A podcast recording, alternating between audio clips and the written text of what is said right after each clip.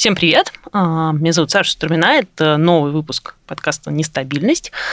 Подкаста, в котором я и мои друзья из ресторанного мира рассуждают о сложностях бытия. У меня снова, снова в студии девочка, это Саша Лам. А, мы с Сашей знакомы очень давно. А, и сегодня увиделись, правда, первый раз за долгое время. У Саши кондитерская, у Саши ее мужа кондитерская, которая называется «Ламс», а, на Новокузнецкой, и ребята продают эклеры. И сегодня я сделала страшную вещь, съела самый вкусный эклер в своей жизни. Я родилась в маленьком военном городе Ахтубинске, и с класса третьего мечтала быть журналистом, потому что мне очень нравились люди, и мне очень нравилось с ними общаться, и мне, казалось, и мне нравилось писать. И э, мне казалось, что... что... А еще мне очень хотелось славы. Вот. И так как я не вышла никакими не вокальными, а особо не внешними данными, актриса... Ну, про внешние, кстати, я поспорю. Актриса и певица из меня не вышла, в общем, ну, как-то даже не пыталась, то я вот подумала, что журналистика и какой-нибудь главный редактор журнала ВОК это вот то, что для меня, и поехала... В... Покорять. Поехала покорять в Москву, да, журфак МГУ, даже не рассматривала другое учебное заведение, думала, что вот если журналистике учиться, то только в МГУ. Вот. И э, мне кажется, я один из э, рекордсменов, потому что с журфака МГУ меня отчисляли три раза. А что пошло не так? А, я первый раз я поступила на дневное отделение и жила в общежитии, и это все так сильно совпало с эм, там, моей какой-то с моим поздним пубертатом, так сказать, потому что я была таким очень избалованным ребенком, попала в Москву, и свобода ударила мне в голову, и я просто не ходила на занятия, и отчислили меня с первого курса за то, что у меня а, не стояли зачеты по физкультуре. Я пошла работать сначала в школу журналистики «Известия». А, мне, в принципе, очень нравилась организаторская работа. И, то есть, я была секретарем и помощником директора школы журналистики.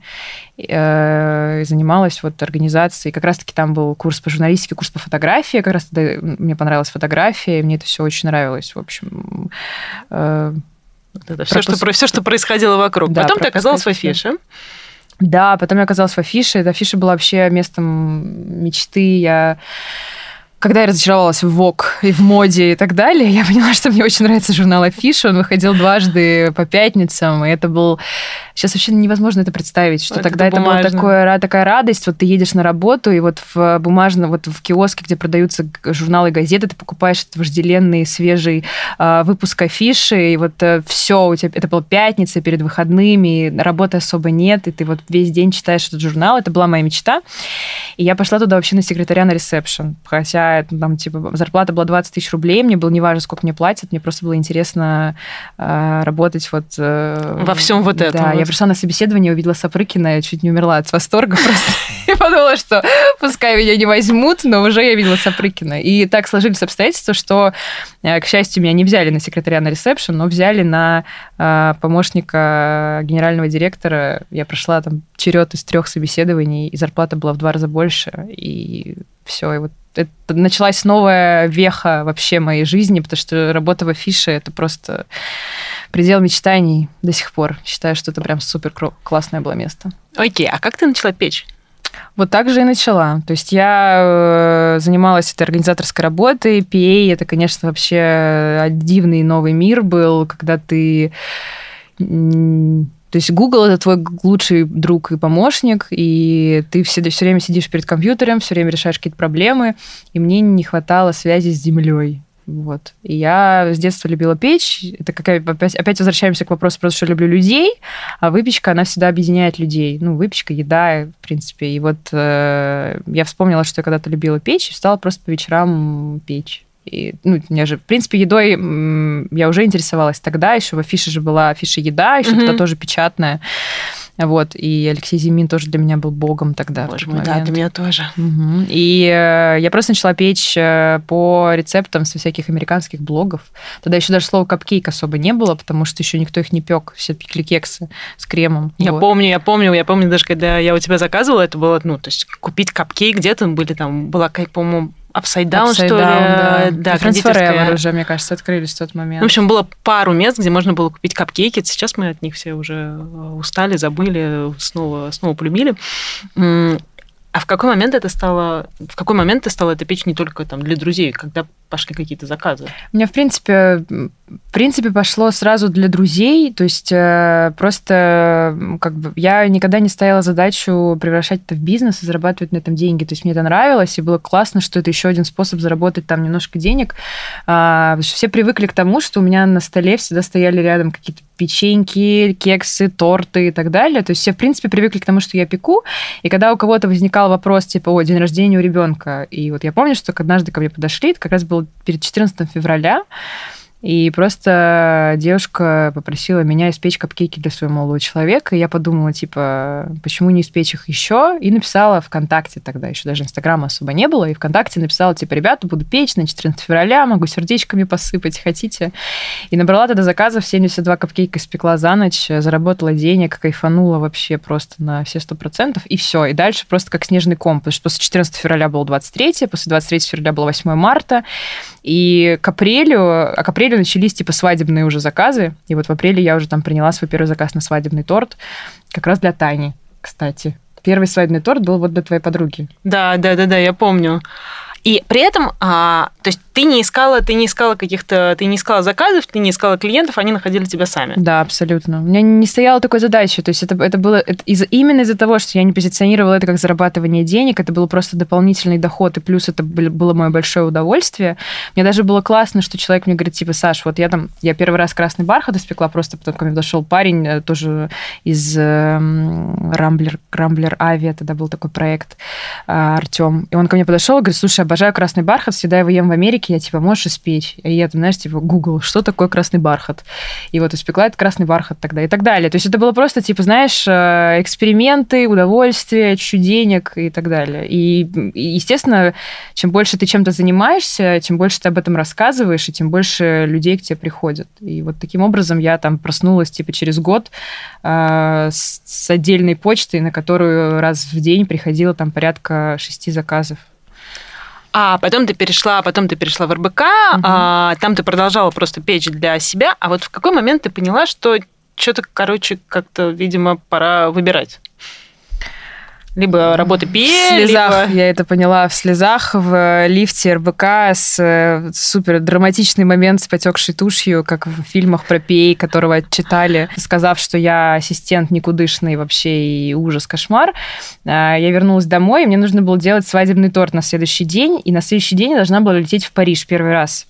Я купила там билет еще давным-давно. Кстати, в билеты купила в Париж, в ту, в, ту, в ту самую поездку в Рим, где мы с тобой были вместе. Да, мы встречали Сашей Новый год. Вот, и, а, и, в общем, просто я уснула за столом делала мастич, из мастики пионы, уснула, проснулась и поняла, что как бы варианта два. Либо доделать свадебный торт, либо лететь в Париж. И я не полетела в Париж, естественно, доделала свадебный торт, и тут, вы знаешь, типа навалилась. Я была, с одной стороны, очень плохим ассистентом, и с другой стороны, я была... Э, без Парижа? Там накосячила? Да, без Парижа плохим э, кондитером, который неправильно там свое время организовал, и у меня случился там такой приступ жесткий. И все, я поняла, что надо решать. И учитывая, что э, я получала примерно поровну денег, э, как PA и как вот кондитер доморощенный, я поняла, что как бы PA мне не нравится быть уже сейчас, а кондитером мне нравится быть. И поэтому я выбрала кондитерство. И вот с, с тех пор я больше никогда не работала в офисе и даже не знаю, где лежит моя трудовая книжка, честно говоря. Ой, я тоже, кстати, не знаю, где моя. А ты ушла, и вот просто, и просто начала печь дома. Заказы все шли шли шли. Кстати, и тебя вот тебя а тебя не, не парило, что ты берешь просто, что ты бесконечно печешь дома. То есть это такая какая-то ну, самодеятельность. Вообще не парила, вообще не парила. Ну, потому что, во-первых, эм, сейчас это все уже стало настолько распространено, что люди наконец стали задумываться над тем, типа, а вообще в порядке ли, что люди пекут дома и продают это, в конце концов, Роспотребнадзор, санэпидемстанция, вот это все. Тогда не было такого. Тогда, типа, ну ты печешь и печешь. Тем более ты насмотрелся миллион э, вот этих вот американских историй про девочек, которые пекли дома, потом стали там владелицами кондитерских и, естественно, это все так прям сахарно-зефирно и классно. А, вообще нет, просто кайфовал, потому что, во-первых, я впервые в жизни могла сама решать, э, когда мне работать и когда не работать. Я открыла для себя путешествие, я могла, типа, набрать кучу заказов, две недели отпахать и просто потом свалить э, в какой-нибудь условный Рим, гулять, есть пасту и думать, как же классно быть просто там, типа, молодым предпринимателем. У меня было очень много классных заказов, которые до сих пор там вспоминаю, вздрагиваю, как там я делала 800 э, капкейков для Филипп Морриса и mm-hmm. облажалась адски, сорвала мероприятие корпоративное, меня штрафовали на 50%, вообще я там рыдала. Но это, было, но это был такой опыт, который я никогда бы не получила, когда я была бы там, типа, персональным ассистентом. И э, я продолжала, у меня были там корпоративные, я работала с Гуглом, я работала с Nike, я работала с... Э, Липтоном, с Билайном. Я помню, я помню, просто... я помню вот эти вот картинки, что у тебя еще были очень классные названия у всех тортов, там был, был Вуди Аллен, вообще это, были, это было так странно, то есть там несколько лет назад какой-то торт, который называется Вуди Аллен, типа что? А я помню эти фотки эм, капкейков там с, эм, с эмблемой Гула, а, и я помню, как у тебя там, ты для меня была одним из тех... Эм, инстаграм-блогеров, это сейчас звучит как ругательство, а вот ну, за тобой, я помню, что за тобой очень классно было следить в Инстаграме, который тогда, мне кажется, еще вообще ну, только, угу. только развивался. Зарождался, да. Ну, сначала, когда все это начиналось, э, у меня был молодой человек, э, типа, знаешь, из московской обеспеченной семьи, у которого не было потребности работать, у которого все было с детства, и он мне помогал. Mm. Да, ну то есть и он мне помогал как раз-таки там с закупками, с э, доставками и так далее. Потом мы разошлись, и как раз-таки в тот момент, когда мы разошлись, я поняла, что такое делать это все одной.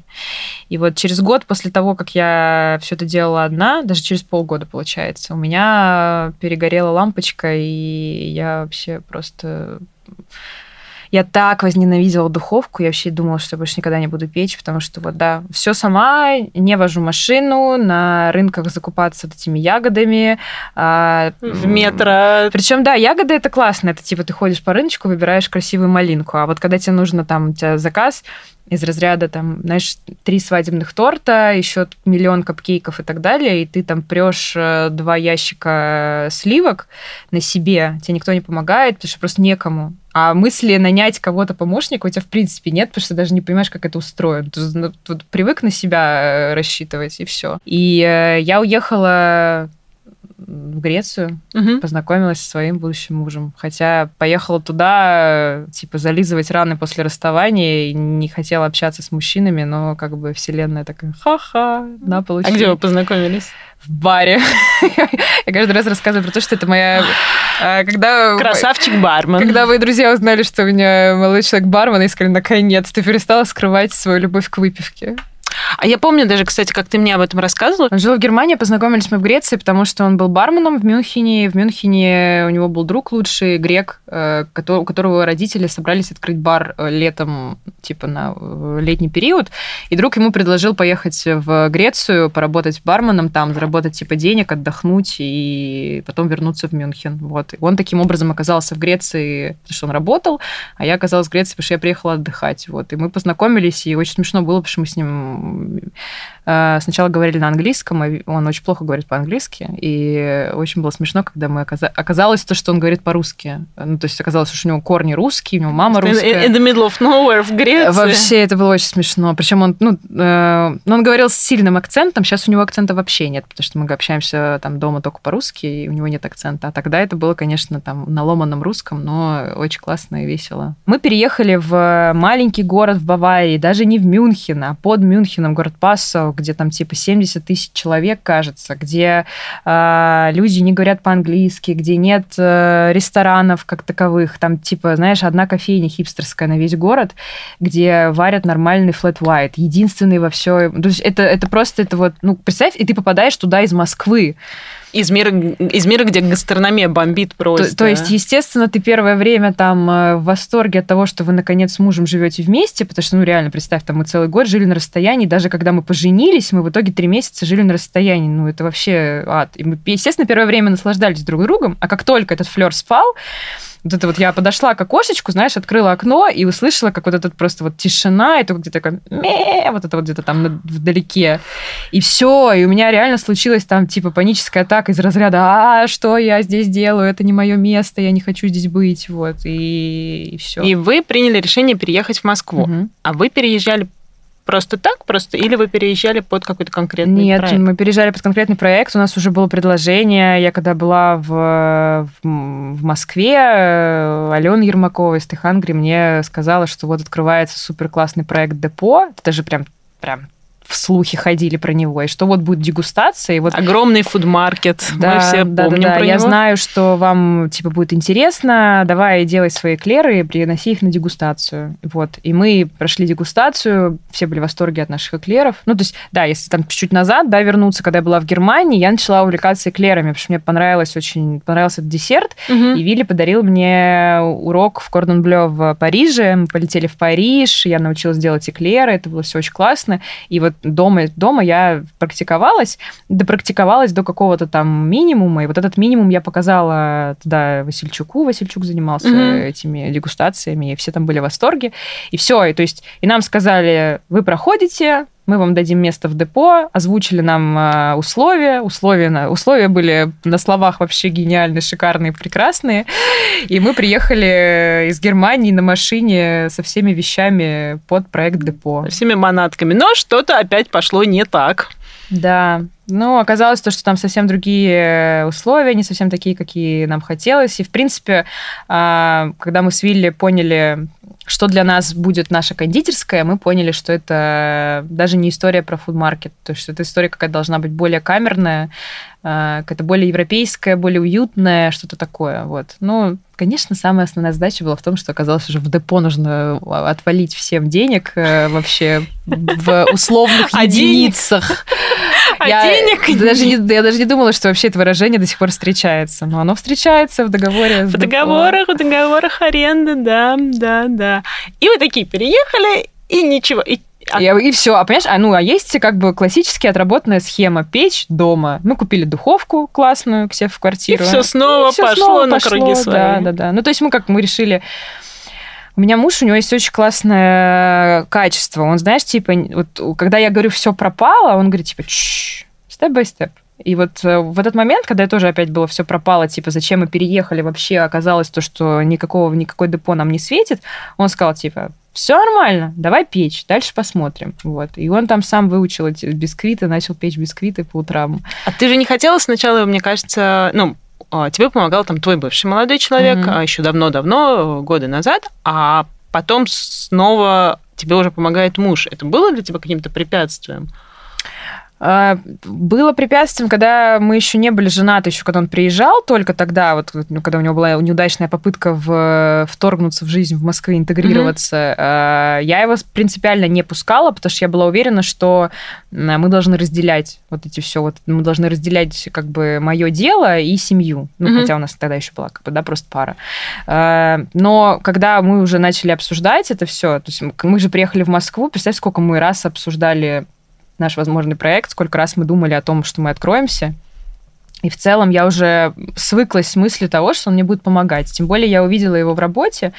Э, Я увидела, что у нас получился очень хороший Тандем. Тандем, да. А, То есть я человек э, в плане, то есть я вот как, э, знаешь, этот как его, как называется, локомотив. Вот. Я вот иду вперед, потому что я вот люблю все новое, ненавижу рутину, ненавижу вот это вот изо дня в день, а он наоборот. Для него это идеально. Вот он такой хозяйственник. То есть вот, и вот его сейчас э, у нас реально кондитерская работает э, идеально, только благодаря, благодаря тому, что у него все всегда по полочкам, все всегда есть. Он знает, что каждое утро он возит эти эклеры. Для меня это скука смертная, а для него это вот э, его часть жизни.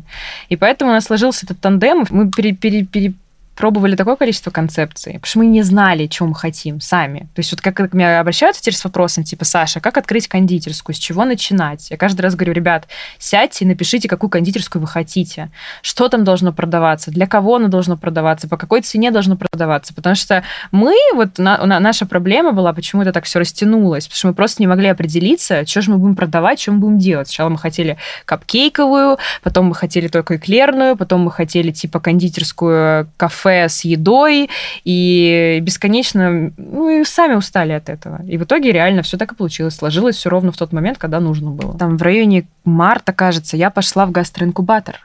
О, какое слово. Да, местной еды. А, и обплевалась там, обматерилась вся, потому что А заплатила... это место, где учат, э, как, где от- учат как открывать открыть ресторан. бизнес, да. У меня Мгм. друзья, э, как раз-таки Катя и Андрей, которые открыли Soul on the Ball, Мгм. и они как раз-таки прошли этот гастроинкубатор, и они вот прям мне так о нем отзывались, что это вообще прям супер вообще огонь, классно, круто. Я пошла туда же, потратила там до хера денег просто, ну как бы, и э, в итоге меня ничему не научили, и, но и меня, самое главное, тогда, в тот момент, отговорили от кондитерской. То есть э, мне сказали, что это вообще, э, как это, мертвая схема, Особенно для России. да, что типа для Москвы, что аренда сожрет э, вообще все, что все переходит в digital, нужно заниматься доставкой, и вот и вот, блин, когда вот все классные умные люди говорят вам, слушайте себя, вот они реально, вот, блин, ну это правда, нужно слушать себя. Вот если ты хочешь кондитерскую, тебе нужно открыть кондитерскую, даже если все вокруг твердят тебе, что это мертвый номер, и кондитерские умирают. Потому что я считаю, что э, вот мы потеряли очень много времени из-за того, что мы решили пере, пере, пере- мы решили с доставки начать. Вот я тебе забыла это рассказать. Да, мы э, решили, что доставка это наше все, что вот мы возьмем цех, из цеха будем возить, и у нас ничего не получилось. И вы арендовали цех. Мы арендовали цех. Мы сначала арендовали цех под маркеты. Мы Мгм. как раз участвовали в маркетах. В маркетах откат, обкатывали вот эту вот эклерную историю, и она у нас хорошо, конечно же, пошла. И мы сначала его сняли типа на день, потом сняли на неделю, потом остались там навсегда. И, э, и мы поняли, что люди не заказывают эклеры. То есть вот для того, чтобы заниматься доставкой, у тебя должен быть какой-то, не знаю, ну то есть это вот сейчас, мне кажется, вообще супер естественным, что почему у нас не шли заказы. Просто потому что людям не нужно это все. Вот прийти в кондитерскую, попить кофе с эклерчиком, люди готовы. Это, наверное, другая психологическая модель. Абсолютно. И она абсолютно не наша. И вот мы потеряли такое количество. То есть у меня тогда случился жесточайший кризис. Это был как раз вот прошлый август. Тоже ретроградный Меркурий тогда был. Я там вообще обрыдалась вся, потому что все не, все, все не получалось. Мы снимали цех за 150 тысяч рублей в месяц. Для меня это были гигантские деньги. То есть представь, у тебя нет ежедневного входящего потока денег, а аренду тебе надо платить. И это просто было очень сложно. Да, И- да, и все время в голове вот этот молоточек. Да. Динь, динь, да. И в итоге никто не заказывал эклеры. И при этом, смотри, да, люди хотят ассорти из эклеров, типа 6 разных штук. И прикинь, у тебя заказывают одно ассорти. И ты должен сделать 6 разных видов эклеров. А каждый эклер – это свой крем, а, а а то и не один, а то и два, а то и три. Своя, там своя глазурь. То есть для того, чтобы заглазировать один эклерчик, тебе 20 минут нужно разогревать целую банку глазури. Ну, то есть это абсолютно не, не рабочая схема экономическая там и так далее. И в итоге мы опять вернулись к кондитерской. То есть когда мы поняли, что доставка не работает, но самое главное, что мы поняли, что доставка не приносит нам то самое, для чего мы с Вилли хотели открыть кондитерскую общение с людьми. То есть мы кайфовали на маркетах от того, что к нам приходят люди и говорят, ребята, вы такие классные, вы такие клевые, дайте Я помню эти обнимемся». бесконечные сторис. Ну, маркет местной еды это такое мероприятие, которое проходит там раз э, там, ну, ра- с какой-то периодичностью, раз в месяц, раз в несколько месяцев где разные ресторанные концепции э, там, э, продают э, свои бургеры, свои эклеры, свои там Свою поки, еду. свою еду. Это такое классное тусовое мероприятие. И я помню, когда Саша стал участвовать, Саша с Вилли стали участвовать на маркетах, там просто, мне кажется, это были самые большие очереди. Весь Инстаграм был, все сторис были в каких-то, в каких-то историях про то, что мы пришли через 15 минут, а эклеры уже закончились. Да. Ну, там было какое-то, было какое-то безумие. Да-да-да, и было очень большое количество негатива э, из разряда типа, ребят, мы ехали к вам на другой конец Москвы, приехали, а у вас все закончилось. И у меня был любимый вопрос, типа, почему вы так мало приготовили? Мы на маркете э, Ветра в прошлом году э, прод- продали, продавали тысячу эклеров в день. То есть э, и при том, что у меня было, типа, я одна и две помощницы, которые эклерами не занимались, которые просто у них как были какие-то навыки кондитерские, мы вот это все делали сами. Это просто это был такой ад, а люди реально приезжали и говорили, типа, ребята, вы обалдели, мы к вам приехали, у вас все закончилось. Но потом я прочитала книжку «Заразительный», про Мгм. сарафанное радио. И оказалось, то, что это был такой маркетинг просто, как будто мы его, знаешь, там типа продумывали, просто целая команда людей продумывала эти солдауты. То есть это сработало на вот эту вот дефицитность вот это вот, она вообще. И это обернулось для нас гигантскими продажами, когда мы открыли кондитерскую, потому что все наконец смогли прийти и попробовать эти самые эклеры. И нашли, нашли деньги? Это были ваши деньги? Не, Или не, у вас были, были инвесторы? Мы тоже долго думали, как это все. Вообще, это на самом деле первый вопрос, который мучает всех, и это первый вопрос, который мне задают сейчас вот все юные кондитеры, которые хотят открыть кондитерскую, типа, где взять денег? На самом деле ответ очень простой, просто их нужно вот типа где-то взять. То есть у тебя есть либо э, вариант с инвест, ну как бы если мы не берем э, там, да, историю, что у тебя есть свои деньги, тогда вообще uh-huh. такого вопроса нет. Либо у тебя есть инвесторская история, либо у тебя есть история с кредитом, займом и так далее. То есть мы выбирали между этими, этих двух вариантов и поняли, что инвестор это не про нас, потому что инвестор это как минимум про сеть. Ну, то есть, то есть ну, как бы когда у тебя ты относишься к бизнесу как к бизнесу, что ты будешь зарабатывать на нем деньги. Мы изначально не относились к этому так, поэтому мы решили, что мы займем денег. А, благо, моя вот эта вот история с PA, то, что я, я же общалась в топ-менеджменте, у меня, mm-hmm. конечно, было очень большое количество знакомых, у которых, знаешь, типа, есть пару-тройку лишних миллионов. Mm-hmm. Вот. И мы обратились, мы посчитали там на коленке, сколько нам нужно, потому что эта концепция, мы остановились к тому моменту на концепции корнера, и типа а кафе при музее что вот это такое маленькое место, куда не нужно вкладывать денег на ремонт, ремонт на там цех у нас был, по сути нам нужно было только место сбыта. Угу.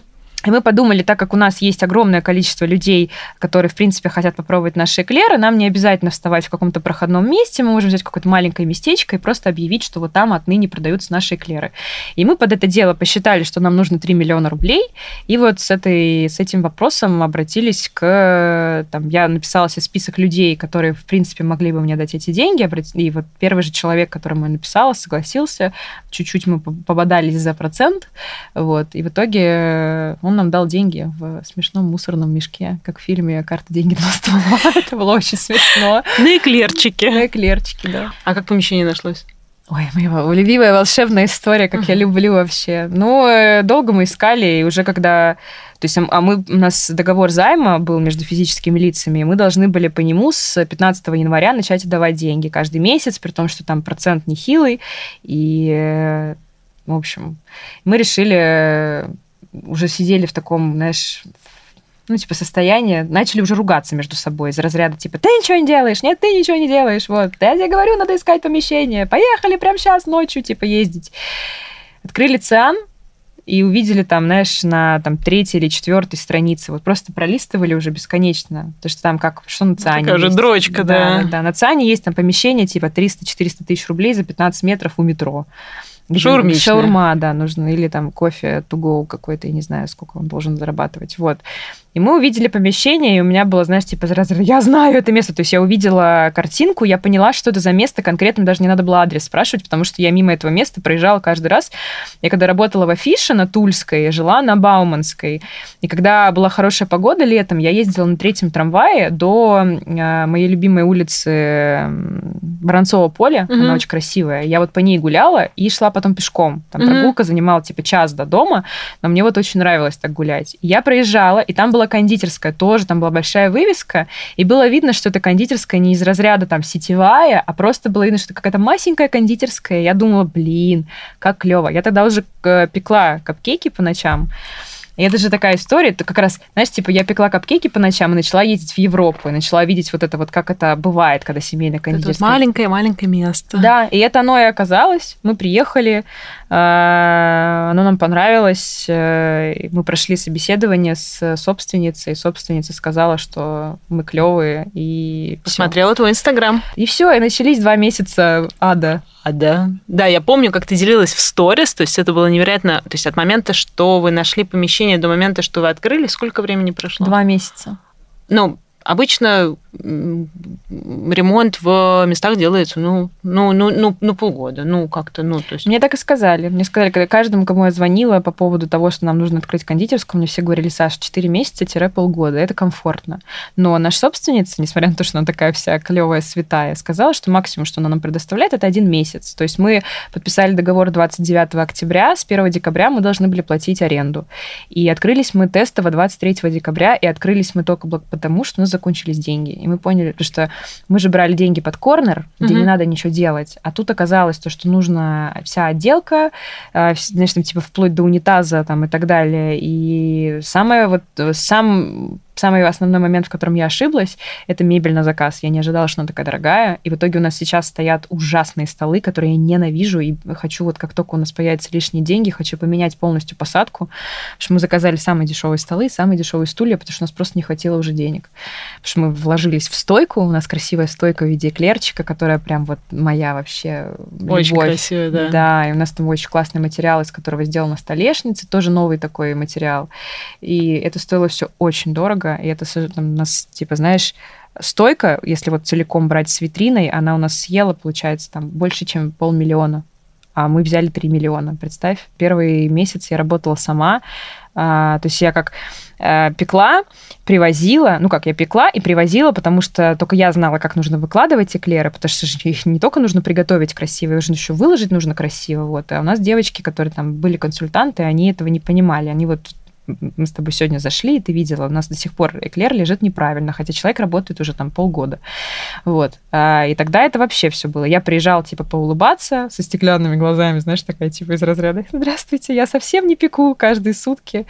Вот. Возвращалась обратно в цех и бесконечно работала. А Вилли стоял около кофемашины. Я ехала из цеха вечером, мне кажется, в 10 или в 11 вечера и написала, ребятки, завтра мы тестово приоткроем двери с 12.00, поэтому если вы хотите, то есть типа мы уже будем варить кофе, у нас там нет ценников, у нас нет чайников, у нас ничего еще не приехало, наполовину не хватило денег, но вот мы вот все такие вот зато искренние, поэтому если хотите нас поддержать, приезжайте.